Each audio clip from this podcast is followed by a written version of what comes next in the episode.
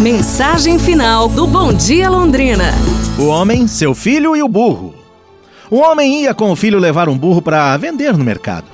O que você tem na cabeça para levar um burro estrada afora sem nada no lombo enquanto você se cansa? Foi o que perguntou um homem que passou por eles. Ouvindo aquilo, o homem montou o filho no burro e os três continuaram seu caminho. Ô oh, rapazinho preguiçoso, que vergonha deixar seu pobre pai, um velho, andar a pé enquanto você vai montado!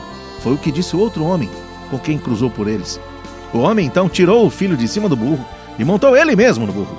Passaram duas mulheres e uma disse para a outra: Veja só que sujeito egoísta! Vai no burro e o filhinho dele, pobre coitado, a pé! Ouvindo aquilo, o homem fez o menino montar no burro na frente dele o primeiro viajante que apareceu na estrada perguntou ao homem: Esse burro é seu? O homem disse: Sim, é meu.